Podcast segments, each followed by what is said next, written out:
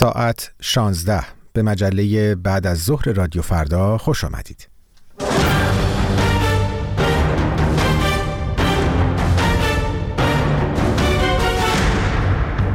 بعد از ظهر شما بخیر شنوندگان عزیز. هومن اسکری هستم. میزبان شما در این مجله تحلیلی خبری رادیو فردا در امروز یک شنبه 13 اسفند ماه سال 1402 خورشیدی. از اینکه همراه ما هستید از شما بسیار بسیار سپاسگزارم. پیش از هر چیز همراه میشیم با همکارم شاهین بشیری با آخرین خبرهای این ساعت ایران و جهان.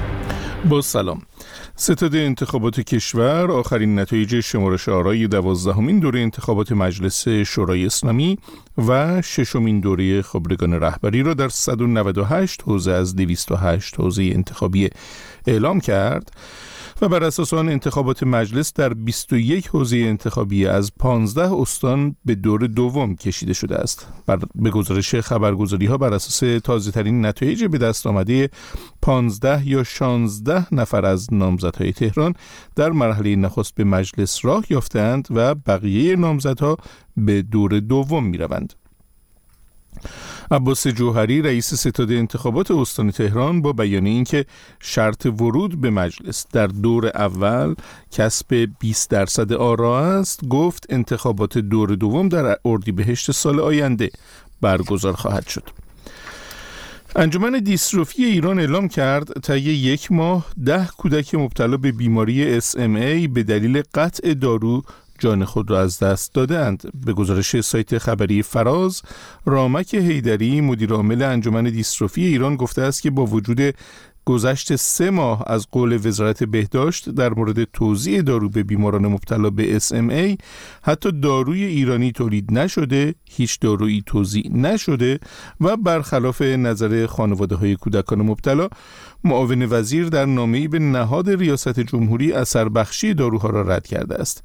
بحران دارو به ویژه در مورد بیماری های خاص در حالی است که گزارش های متعددی از فروش آنها با قیمت های گذاف در بازار آزاد منتشر شده است. بیماری اسمی یا تحلیل ماهیچه های ستون فقرات که زیر مجموعه بیماری دیستروفی به شمار می رود یک بیماری نادر است که با اختلال ماهیچه عصبی همراه است و در ادامه اندام های حرکتی و تنفسی بیمار را درگیر می کند.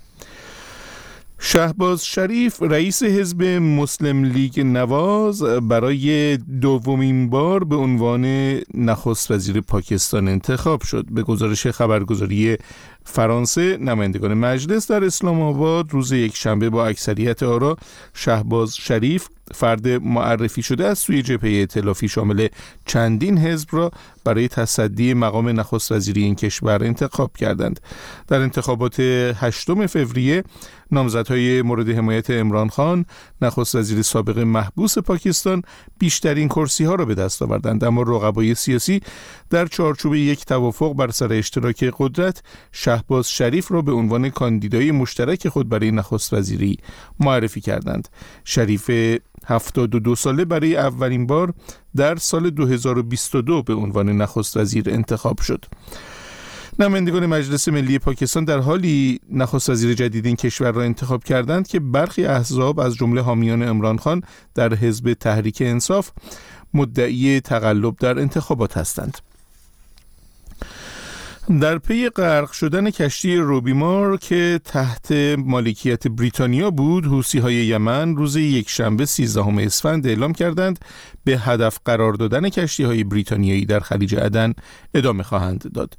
به گزارش رویترز فرماندهی مرکزی ایالات متحده سنتکام اعلام کرد کشتی باری بریتانیایی که حدود دو هفته پیش در دریای سرخ هدف موشک حوسی های مورد حمایت ایران قرار گرفت بامداد شنبه به طور کامل غرق شد. سنتکام با اشاره به اینکه 21 هزار تن کود شیمیایی موجود در کشتی روبیمار یک خطر زیست محیطی در دریای سرخ است یادآور شد بقایای این کشتی در زیر آب نیز برای کشتی هایی که در آن مسیر تردد می کنند خطر ایجاد می کند شبه نظامیان حوسی مورد حمایت ایران از اواسط نوامبر حدود سه ماه پیش بارها از پهپاد و موشک ها برای حمله به کشتی های تجاری بین المللی استفاده کرده و گفتند که در همبستگی با فلسطینی ها علیه اقدامات نظامی اسرائیل در غزه به این اقدامات دست می‌زنند. با سپاس از همکارم شاهین بشیری اما نگاهی داشته باشیم به آنچه که در این مجله بعد از ظهر خواهیم شنید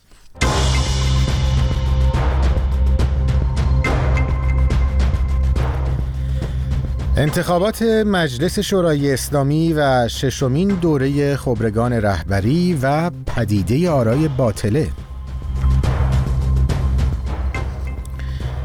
بحران سیل در استان سیستان و بلوچستان و گرفتار بودن شمار قابل توجهی از مردم همچنان در سیلاب. و محرومیت ورزشکاران ایرانی از مسابقات دو میدانی به دلیل آنچه سهل انگاری در فدراسیون ایران نامیده شده. اینها و بیشتر در دقایق پیش رو در این مجله بعد از ظهر رادیو فردا.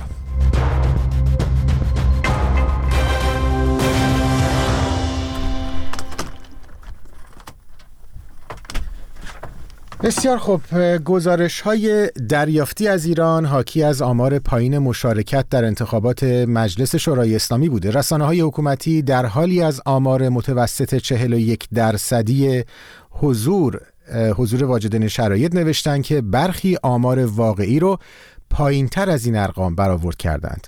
ساعتی پیش در گفتگو با مهدیه گلرو فعال و تحلیلگر سیاسی نخست از او درباره پیام آمار پایین شرکت در انتخابات و طبعات احتمالی اون در ایران پرسیدم. قطعا پیام خاصی داره هم برای مخالفان حکومت هم برای شخص خامنه ای و بیت به خاطر اینکه توی تحلیل ها از سالهای قبل همیشه و همواره جمهوری اسلامی مدعی بوده که مشارکت بالایی در انتخابات نشان دهنده مشروعیتش هر بار بعد از انتخابات بعد از هر انتخاباتی مشاهده این بودیم که خامنه ای و طرفدارانش با وجود اینکه گاهی اصلا مردم مجبور بودن بین بد و بدتر انتخاب بکنن و مشخص بود بعضی از رای دهنده ها مخالف جمهوری اسلامی هستند اما در نهایت فردای انتخابات می‌شد روز پیروزی خامنه ای و که چه تعدادی رأی دادن چه درصدی رأی دادن. الان ولی می‌بینیم همچنان پروپاگاندا می‌خواد بگه من پیروزم چون اساسا حکومت های توتالیتر تحت هر شرایطی خودشون رو پیروز در نظر می‌گیرن.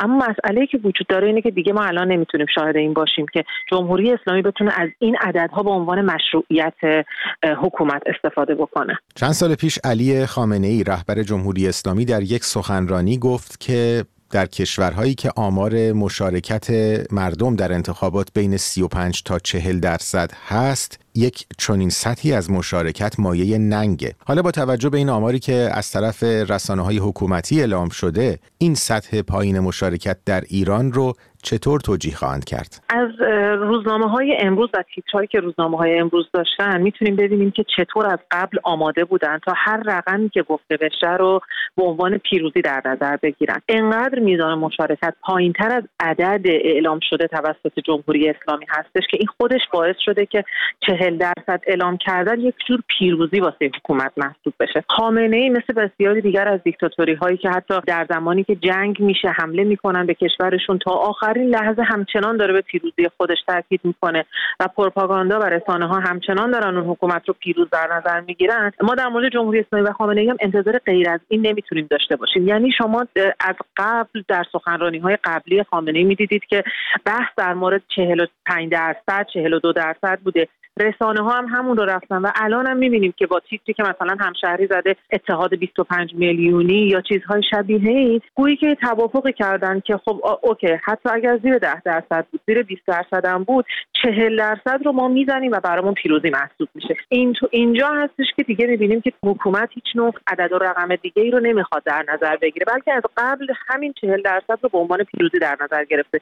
چون می‌دونه که مشارکت خیلی کمتر از اینا بوده و همین عدد هم می‌تونه براش خوشایند باشه. همین مقدار آرایی که در صندوق ریخته شده هم بخش زیادیش آرای باطله یا آرای سفید بوده. یعنی در واقع همون تعداد پایینی هم که در انتخابات شرکت کردند بخشیشون آرای باطله و سفید در صندوق ریختند. این برخورد از طرف واجدان شرایط رأی دادن در ایران آیا به تغییر سیاست یا احیانا تغییر رویه در بین رهبران جمهوری اسلامی خواهد انجامید؟ ببینید ما شاهدیم که در یک انتخاباتی در یک شهر ده میلیونی در یک ده میلیونی پایتخت ایران چهار درصد از کل رأی هایی که داده شده در واقع برای نفر اول این لیست هستش نفر اولی که نبویان هست. و با این وجود بیشتر بخش نمایندگان هم داره میره به مرحله دوم. یعنی چیزی که اصلا سابقه نداشته. همه اینها نشون میده که کسایی که رأی سفید هم دادن همچنان تحت دیکتاتوری جمهوری اسلامی و همچنان تحت اون فشارهای یا اینکه فکر کردن که خب ما حتی ممکنه خطرهای ایران رو تهدید بکنه چون خیلی از این حرفا در طی این مدت گفته شده دیگه. و توی همچین شرایطی بحث بر سر اینه که حتی رأی سفید هم رأیای اعتراضی هست. یعنی قبلا مردم انتخابی که می‌کردن برای اینکه بخوان نرو به حکومت بگن انتخاب بین بد و بدتر بود. الان دو تا انتخاب داشتن. یا رأی سفید بدن و یا اینکه بخوان در واقع اصلا در انتخابات مشارکت نکنن. که ما دیدیم از هر دو تا راه دارن استفاده می‌کنن. مسئله ای که وجود داره وقتی که مردمی احساس کنن که دیگه هیچ نماینده ای ندارن که از مجاری قانونی بخواد مطالباتشون رو پیگیری کنه دیگه تنها راه اعتراضی میشه خیابان. و قطعا خامنه ای و نهادهای امنیتی می‌دونن که توی همچین شرایطی و با توجه به عدد و رقم هایی که از شهرهای حاشیه‌ای در نظر گرفته شده مثل کهریزک ورامین شهریار شما این عددها رو وقتی می‌بینید صندوق های خالی رو می‌بینید متوجه میشید که این مردم وقتی که دیگه نماینده ای ندارن قطعا راه اعتراض رو خیابان خواهند و باید خامنه ای و نهادهای امنیتی فکری به حال این وضعیت بکنن چون قطعا اعتراضات در خواهد مهدی گلرو بود فعال و تحلیلگر سیاسی در سوئد. از قابلیت جدید واتساپ برای دنبال کردن خبرها و گزارش های رادیو فردا استفاده کنید. کانال رادیو فردا در واتساپ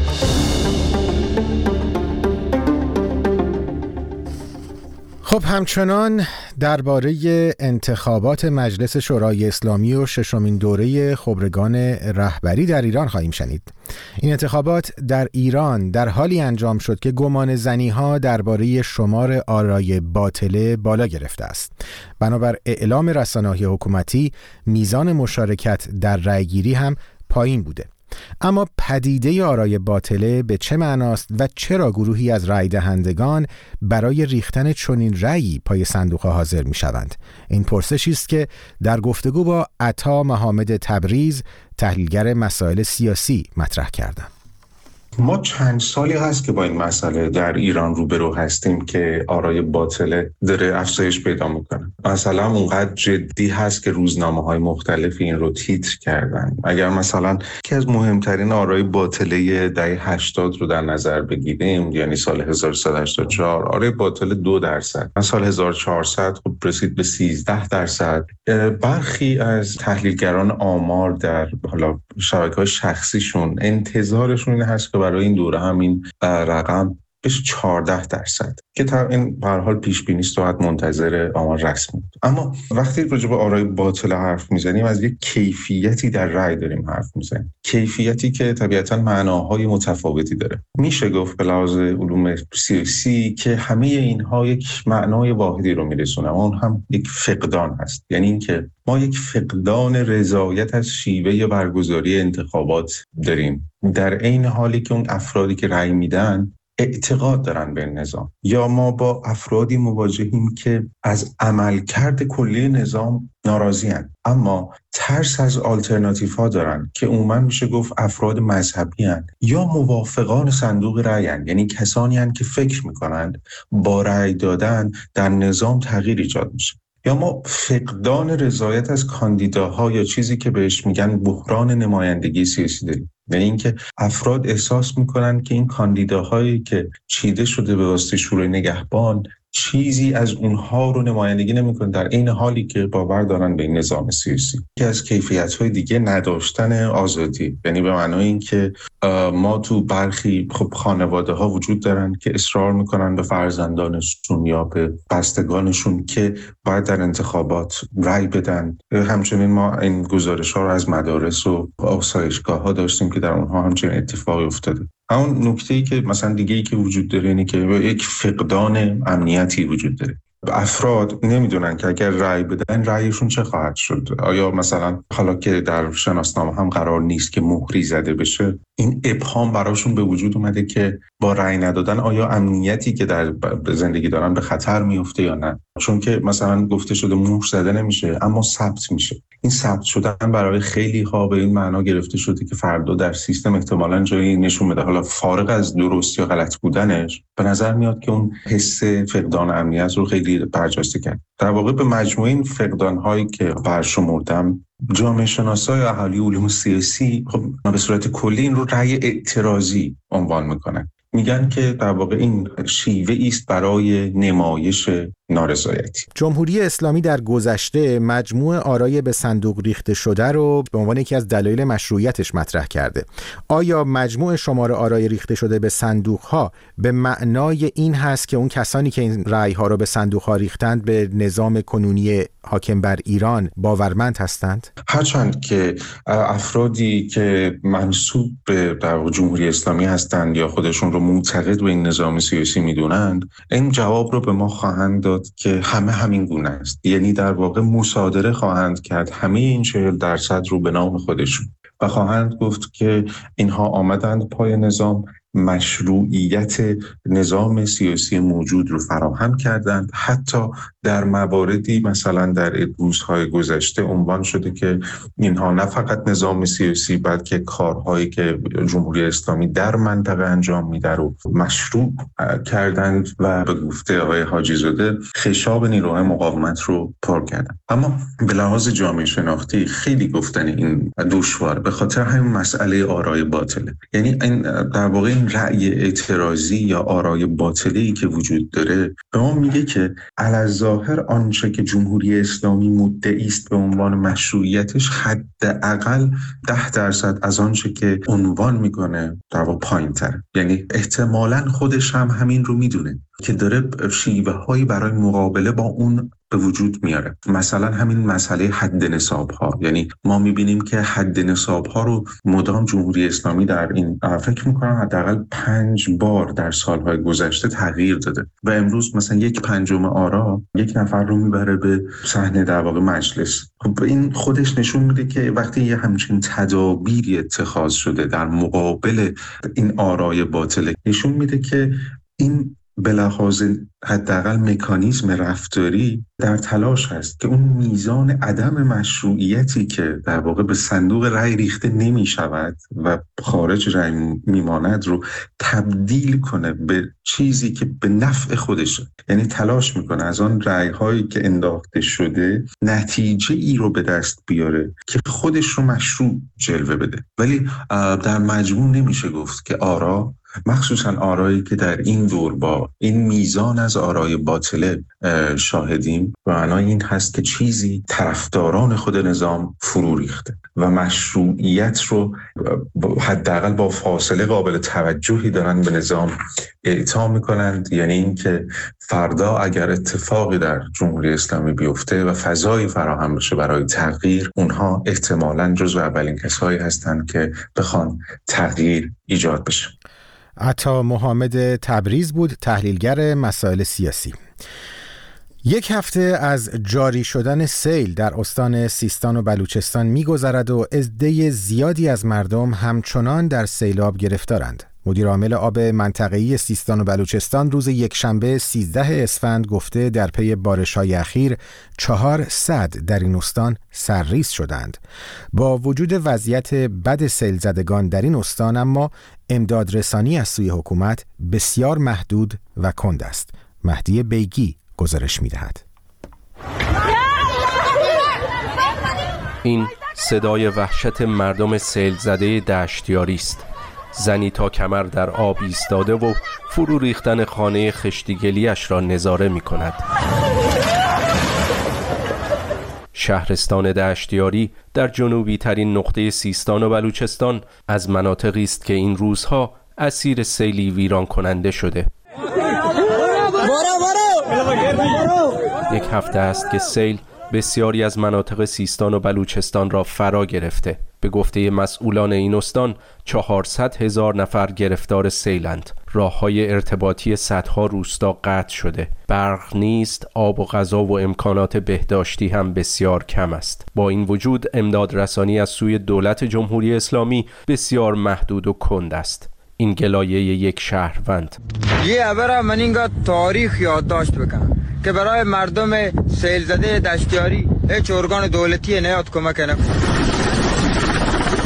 خبرگزاری های نزدیک به حکومت ویدیوهایی از پرواز بالگردهای امداد رسان بر فراز منطقه منتشر می کنند اما برخی فعالان بلوچ می گویند اقدام عملی موثری انجام نمی دهند وبسایت هالوش اخبار مربوط به سیستان و بلوچستان را پوشش می دهد این روایت شیر احمد شیرانی سردبیر این وبسایت از وضعیت امدادرسانی به سیل زدگان. اقدامی انجام ندادن مسئولین اونجا که در اون منطقه بودن. حالا اینکه ما تصور بکنید که سری کارهای انجام شده منتها کفایت نکردن اصلا اقدام عملی و موثری انجام ندادن. حتی می‌تونستن قبل از اینکه این سیلاب به وجود بیاد حداقل آب صدا رو خالی بکنن آب پشت صدا رو که این به صورت مقطعی که اینکه بالاخره این سیلاب به وجود نیاد که بعد این آب حجم عظیمی از بارندگی ها می‌تونست در پشت اون صدها قرار بگیره جایگزین. مونتا با اینکه بالاخره هشدار هواشناسی بود بالاخره شرایط مشخص بود این کار انجام ندادن. ویدیوهای منتشر شده در شبکه های اجتماعی هم از نبود امکانات امدادرسانی لازم حکایت دارند.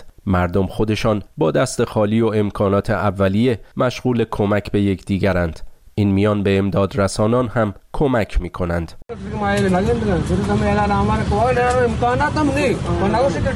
این صدای سوختبری است که به کمک ماشین هلال احمر آمده. امداد رسانی که سوختش تمام شده و در جاده مانده. این هم قررش بلدوزری است که نه برای امداد رسانی بلکه برای رساندن صندوق رأیگیری انتخابات 11 اسفند به مناطق سیل زده می رود. سیستان و بلوچستان از مناطق خشک کشور است. مردم این استان همیشه چشم به راه بارانند. این بار اما باران زیاد بلای جان و مالشان شده به گفته فعالان بلوچ حکومت جمهوری اسلامی نسبت به اختصاص بودجه و ساخت های لازم برای مدیریت آب و بحران در این منطقه محروم همواره تبعیض قائل شده. این انتقاد مولوی عبدالحمید اسماعیل زهی امام جمعه اهل سنت زاهدان از مسئولان جمهوری اسلامی در مورد مدیریت بحرانهای این چنینی مدیریت کشور چرا نتوانسته اینجا برنامه ریزی بکنه که وقتی سیل ها پشت سرن؟ بالاخره اینها زیر سخته را درست بکنه و با کارشناسی درست برنامه ریزی بشه و سیل ها را انحراف بدهد از محل و راه درست بکنن. مردم ناامید از کمک های دولتی حالا با انتشار ویدیو در شبکه های اجتماعی از هموطنان و سازمان های خیریه کمک می طلبند. این تصویری است که کودکی بلوچ از این روزهای دشتیاری می دهد. شعری که گفته در حمایت از هموطنان گرفتارش سروده. ملن بارون که دشتیاری یاری ندارد. غریب افتاده است. کودک و پیرش شب جایی برای خواب ندارد. خانهاش خراب است. مکانی برای پناه پناه ندارد. گزارشی بود از مهدی بیگی. مسابقات دو و میدانی داخل سالن قهرمانی جهان به میزبانی اسکاتلند در حال برگزاری است و با اینکه ایران می توانست در این رویداد مهم دو نماینده داشته باشد اما با سهل انگاری فدراسیون دو میدانی این فرصت از دست رفت. فرزانه فسیحی دونده تیم ملی دو میدانی بانوان ایران و رکورددار مسابقات قهرمانی آسیا و حسن تفتیان سریعترین مرد ایران که شانس کسب سهمیه المپیک از طریق رنکینگ رو دارد خبر دادند که به دلیل سهلنگاری مسئولان فدراسیون دو میدانی از شرکت در مسابقات جهانی باز ماندهاند. در همین حال سرپرست فدراسیون دو میدانی از برکناری مسئول بین الملل این فدراسیون به دلیل سهل انگاری, سهل انگاری رخ داده خبر داده. مهران کریمی در گفتگویی با مهدی رستنپور روزنامه نگار از دانمارک نظر او را در این باره جویا شده. دو و میدانی ایران اسم مطرحی در دنیا نیست. اما معدودی ستاره های حرفه‌ای تونستن خودشونو به سطوح بین المللی برسونن. از جمله دو چهره برجسته زن و مرد دو میدانی ایران فرزانه فصیحی که به تازگی برای دومین بار قهرمان آسیا شد و حسن تفسیان سریعترین مرد ایران. اینا فهمیه حضور در این رقابت رو داشتن. اما فدراسیون دو میدانی ساده ترین کار که تسهیل در اخذ روادیده این کار رو انجام نداد و این دو نفر از سفر به گلاسکو باز موندن. سرپرست فدراسیون دو میدانی اعلام کرده که به دلیل سهلنگاری مسئول بین الملل این فدراسیون بوده که این اتفاق افتاده. به باور شما آیا واقعا مسئولیت با مسئول بین الملل بوده واقعا؟ کاری که باید انجام می شده مسئله پیچیده ای نبوده. صرفا ایمیل های فدراسیون جهانی رو بخونید و پاسخ بدید و ورزشکار رو هم در جریان روند اخذ روادید قرار بدید. البته این بهانه ای که آوردن رو حتی وزیر ورزش هم دیدیم که نپذیرفته و گفته که باید پیگیری دقیق بشه. اما پرسش اینجاست که یک مسئول روابط بین الملل در فدراسیون ورزشی اگه حتی ایمیل فدراسیون جهانی رو هم نمی‌خواد بخونه و جواب بده پس دقیقا این چیکار می‌کنه که عنوان روابط بین الملل رو یدک می‌کشه؟ از این لحاظ این دستور پیگیری وزیر چه بسا نشون بده که اتفاقات دیگه ای در داخل فدراسیونی که رئیس نداره و متکیه بر برخی روابط کدورت ها مسائل شخصی که اثر می‌ذاره روی تصمیم گیری های کلان فدراسیون های ورزشی از جمله دو و میدانی به نظر می‌رسه که چنین مسائلی هم در میون باشه. در حال مسئله خیلی مهمیه. با توجه به اینکه هر دو نفر در خارج از کشور تمرین می‌کنن تفتیان در پاریس و فسیحی در سربستان و اونا خیلی راحت می‌تونستن چون در این کشورها اونا روادید دارن برن از اونجا اقدام کنن عازم اسکاتلند بشن. اما فدراسیون دو میدانی اونا رو در جریان نگذاشته و علت اینکه این موضوع چه بوده خب با توجه به دستور وزیر ورزش در دست بررسیه که امیدواریم این بررسی ها به نتیجه هم برسه و مشخص بشه که از توسط چه کسی ممانعت به عمل اومده که دو قهرمان ملی از حضور در مسابقات جهانی باز بمونن. کمی میشه در مورد سوابق خانم فسیحی هم حرف بزنیم صحبت کنیم. ایشون خب رکورددار ماده 60 متر زنان هم هست در ایران و قهرمانی آسیا هم در کارنامهشون دارن. بله تعداد رکوردهای ملی که قهرمان ملقب به دختر باد شکسته دو رقمی شده 60 متر 100 متر 4 در 100 متر مواد مختلف. او میدرخشه پر افتخارترین دونده زن در تاریخ و دو میدانی ایرانه حسن تفتیان هم به همین ترتیب. و دیدیم که هر دو نفر در اینستاگرامشون واکنشی که نشون دادن مشخصه که نمیپذیرند. این اتفاق یک سهلنگاری شخصی بوده. در نظر داشته باشیم که دو میدانی ایران در سال 1402 بعد از ماجرایی که در شیراز رخ داد دوندگان زن و مرد با هم دویدن و رئیسش برکنار شد تا این لحظه رئیس نداشته سرپرست داشته و سرپرست رفته یکی دیگه اومده و در این بلبشو اون کسی که لطمه می‌خوره فقط ورزشکاره که به همین راحتی از اعزام به مسابقات جهانی باز میمونه. چیزی که در واقع هدف نهایی هر ورزشکار عمرشو براش گذاشته جوونیشو براش گذاشته. به همین راحتی میگن که خب بله ما سهلنگاری کردیم نتونستیم شرایط ویزای شما رو فراهم کنیم. و خانم فسی تازه با اون پوششی اسلامی که براشون تعیین شده بود تمرین هم می‌کردن در مسابقات شرکت می‌کردن. و خودش هم تو اینستاگرام نوشته که من عادت کردم که هیچی نخوام حقمو نخوام و بعد از موفقیت هم درخواستی نداشته باشم. اما باز با همین شرایط هم حق من پایمال میشه و نتونستم برم با بزرگان جهانی مسابقه بدم. چیزی که حق اوست موقعیتیه که خود فسیحی به دست آورده و فدراسیون فقط باید این اطلاعیه رو در واقع می‌خوند متوجه می‌شد که چگونه باید ویزا گرفته بشه. جالبه که میگن که ما نمی‌دونستیم که ویزا در ایران صادر نمیشه. این خیلی بهانه عجیبیه چون که به هر حال مدت هاست که انگلستان در ایران ویزایی صادر نمی‌کنه بریتانیا و معلومه که باید می‌رفتن خارج از کشور. روادید رو دریافت می‌کردن. در نهایت یه نفر دیگه هم خب ممکنه برکنار بشه. ولی آیا اعاده حق میشه برای ورزشکاری که فرصت مساجانی رو از دست داده و شاید شاید دیگه هیچ وقت نتونه مجددا این سهمیه رو به دست بیاره. این رو هم اضافه کنم که وزیر ورزش قبلی حمید سجادی خودش قهرمان دوم میدانی بود و متاسفانه رابطه خوبی با دونده ها نداشت. در واقع می‌دیدیم که پیام تبریک برای رشته های مختلف صادر می‌کنه ولی برای دوم میدانی نه. در اون دوره هم این ورزشکاران آسیب دیدن. حالا وزیر جدید اون کدورت های شخصی رو با این بچه ها نداره ولی می‌بینیم در داخل فدراسیون ها اتفاقاتی که رخ میده به قهرمانان آسیب می‌زنه. گفتگوی مهران کریمی بود با مهدی رستنپور روزنامهنگار ورزشی از دانمارک درباره محرومیت ورزشکاران ایرانی از شرکت در صحنه های بین المللی به دلیل آنچه سهل انگاری فدراسیون دو و میدانی جمهوری اسلامی اعلام شده. اما در اینجا به پایان این مجله بعد از ظهر رادیو فردا می رسیم از اینکه تا این لحظه همراه ما بودید از شما بسیار بسیار سپاس گذارم. ازتون دعوت می کنم که در بخش بعدی خبری تحلیلی رادیو فردا هم همچنان همراه ما بمانید.